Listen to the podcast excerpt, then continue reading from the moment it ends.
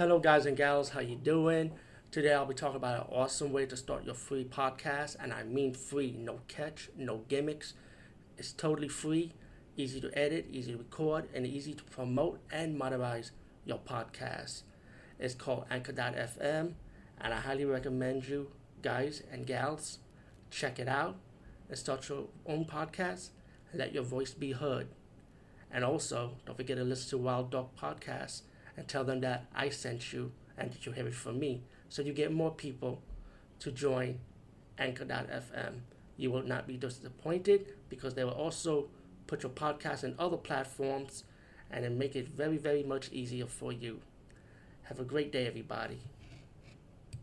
Hey guys and gals, how you doing? Today I'll be talking about Ricky Gervais or Jovis. I know I'm saying his last name wrong. I apologize, but he's a European comedian, and um, everybody's talking about his Golden Globe appearance, how he practically roasted Hollywood, man.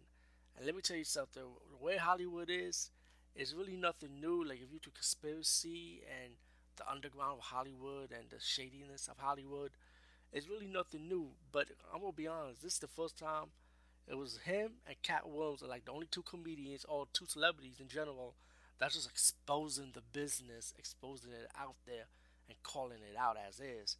Yo, Ricky, you just gained a new fan. Because I was never a fan of this comedian before. I'm not saying he was a bad comedian.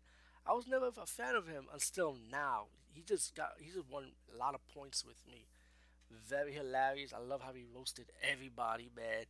Martin Scorsese, he gave him proud and threw in a little joke, you know. I don't want to ruin it for you guys. Uh, what he says, you gotta go on YouTube and check out these clips. How he roasted everyone. Leonardo DiCaprio. Uh, oh, that was hilarious, man. Um, that was my favorite. Tom Hanks reaction. Come on, Tom Hanks. Really? You used to be a stand-up comedian yourself. He ain't no better. You know, I guess he forgot where he came from.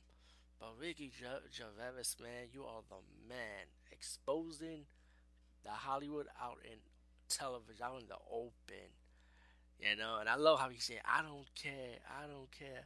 I think my favorite part when he talk about Judi Dench, that she licks her own you know what. I was like, yo, what the fuck? You know, that shit was hilarious, man. She's courting big pussy cat, big fat pussy. Like she said some shit like that, but oh my god, that shit was on the money. It was on point. I love every bit of it, man. I really did. Ricky Gervais, kudos to you, man. Kudos. Please let this guy host the Oscars next. Next, excuse me. Anyway, peace out and see you later, guys and gals.